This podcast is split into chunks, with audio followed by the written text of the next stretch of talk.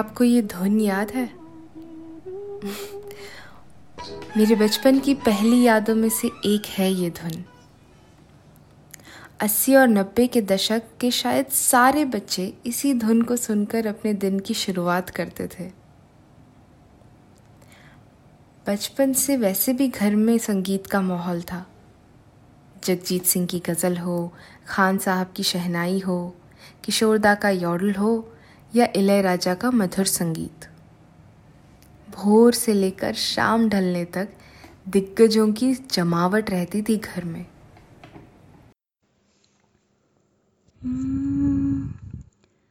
पिया तो से न लगे रे न लगे रे, जाने क्या हो अब आगे रे।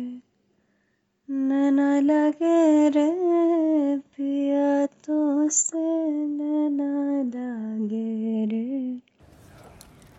मिलिए कनमनी एस कृष्णमूर्ति से। जितनी सुंदर कनमनी की आवाज़, उतना ही सुंदर उसका रूप। गेहुआ रंग, पैनी नाक, लंबे घने बाल और ज़िद्दी मिजाज।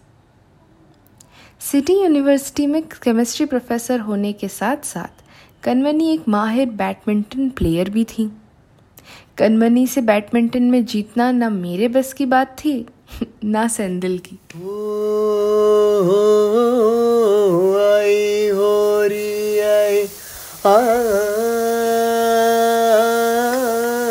सब रंग लाई बिन तेरे होरी ओ हो भर पीछ करी आ सखियों ने मारी भीगी मोरी साड़ी हाय हाय तन बदन मोरा कापे थर थर दिनक दिन दिन तिनक दिन दिन पिया तो से। जी, ये सज्जन जो सफ़ेद लुंगी पहने दाल में हींग का झोंक लगा रहे हैं, ये है सिंदिल कृष्णमूर्ति, यूनिवर्सिटी के नामी फिलॉसफी लेक्चरर। अगर आपको लगता है कि प्रोफेसर और लेक्चरर में फ़र्क नहीं है तो मेरा आग्रह है कि आप ये बात इन दोनों के सामने मत कहिएगा। बहस बड़ी लंबी चलेगी। सिंदिल और कनमनी की प्रेम कहानी बड़ी साधारण सी है। दोनों कॉलेज में मिले कॉफ़ी पीने कैंटीन गए, प्यार हुआ, इकरार हुआ, बस फिर क्या, कुछ सालों में शादी हो गई। आगे चलकर ये मेरे अम्मा अप्पा हुए।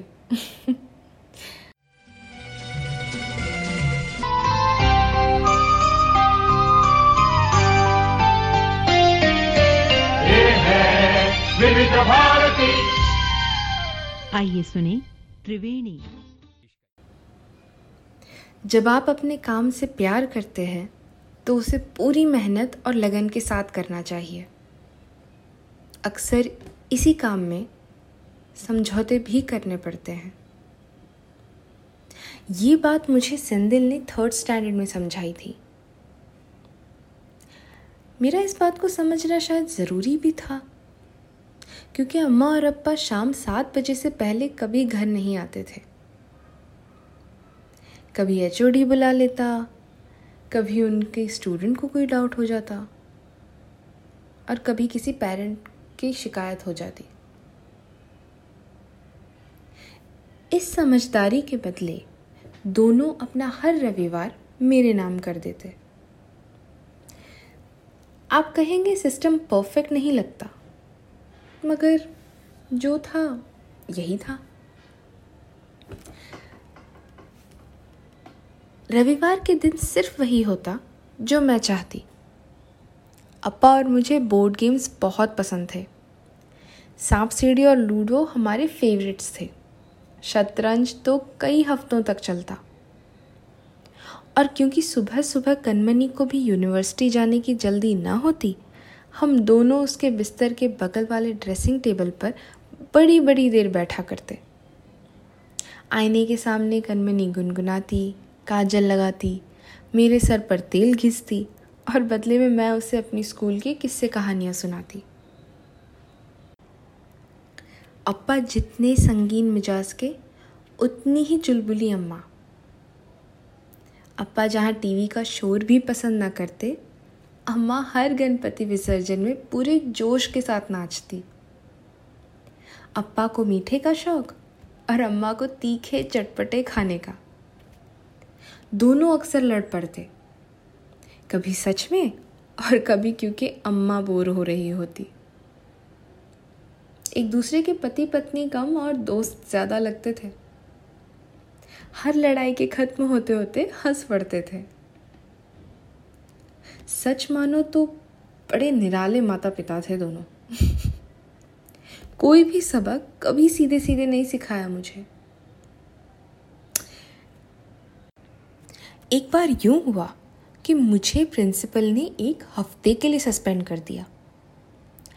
मैंने स्कूल में मेघा से जमकर मारपीट की थी। ज़्यादा कुछ नहीं। अगर मुझे डांटने की कोशिश की जाती तो मैं तो बगावत पर उतरने को तैयार थी। मगर किसी ने मुझसे कुछ कहा ही नहीं। उनकी चुप्पी से मेरा पारा और बढ़ता जा रहा था। डिनर टेबल पर हँसी के बजाय सिर्फ़ टेंशन महसूस हो रही थी। मैं बिना कुछ बोले, बिना कुछ खाए अपने कमरे में चली गई। रात के कुछ एक बजे होंगे।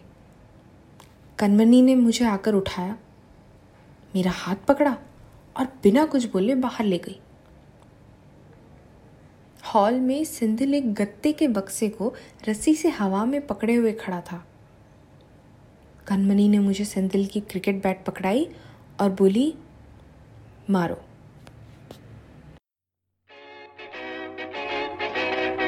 Cadbury's present the Born Vita Quiz Contest.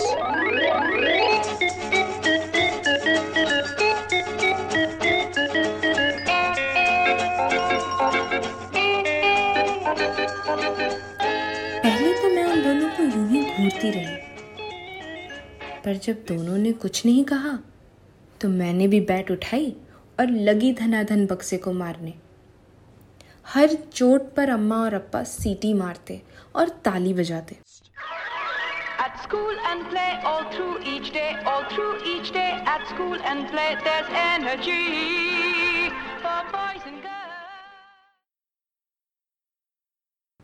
इस हौसला अफजाई ने कुछ पंद्रह मिनट ईंधन का काम किया।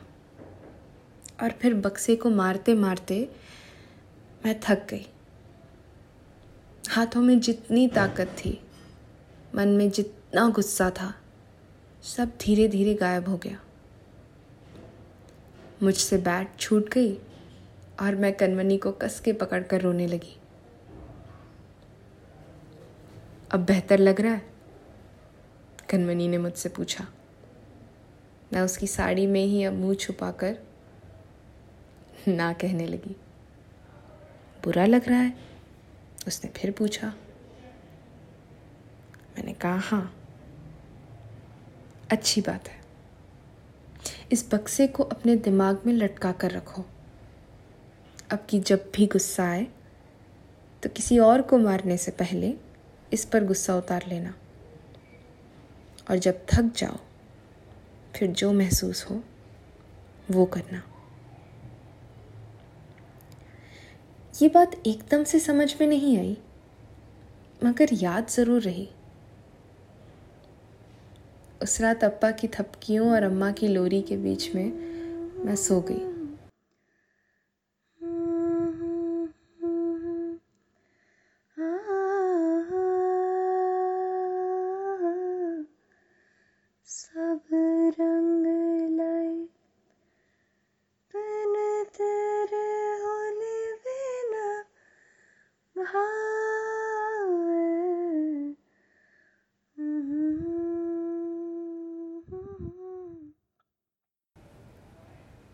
जापान में हर साल वसंत ऋतु में एक फूल खिलता है, जिसे सकूरा कहते हैं। कहते ये भी हैं कि एक फूल होने के साथ साथ, एक एक ऋतु होने के साथ साथ एक खूबसूरत मिसाल भी है। सकुरा के पेड़ की उम्र काफ़ी कम होती है, मगर उसके फूल अपने पीछे खूबसूरत यादें छोड़ जाते हैं।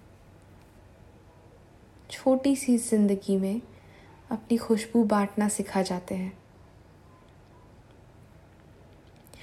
कॉलेज के तीसरे साल जब कनमनी के थेरेपी सेशन शुरू हुए, हम तीनों को एहसास था कि हमारे पास ज़्यादा वक्त नहीं है।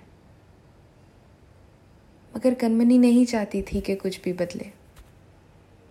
वैसे भी काफ़ी कुछ बदल गया था।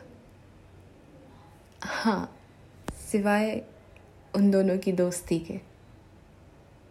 झगड़े अब भी होते थे।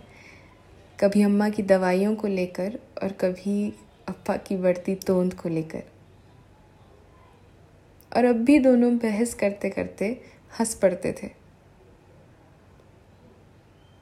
कई रातों को जाने अनजाने उनके कमरे के बाहर मैं खड़ी हो जाती थी। और उनकी बातें सुनती रहती थी। रात को जब चाँद चमके, जल उठे तन मेरा। मैं कहूँ, मत करो चंदा इस गली का फेरा। रात को जब चाँद चमके झल उठे तन मेरा। मैं कहूँ मत करो चंदा इस गली का फेरा। आना मोरा सैया जब आए। आना मोरा सैया जब आए। चमकना उस रात को सेंदिल और कनमनी के मेरी ज़िंदगी में आने से पहले मैं जहाँ रहती थी वो जगह बुरी तो नहीं थी। मेरी उम्र के बहुत सारे बच्चे थे वहाँ। बस एक दिन ये दोनों आए मेरा माथा चूमा और अपनी गोद में उठाकर मुझे घर ले आए। मेरा इस घर में वो पहला दिन था। और उस दिन की पहली याद अब कुछ धुंधली सी है। बाहर मेरे ख्याल से बारिश हो रही थी। पंखा बंद था। शायद खिड़कियाँ खुली थी।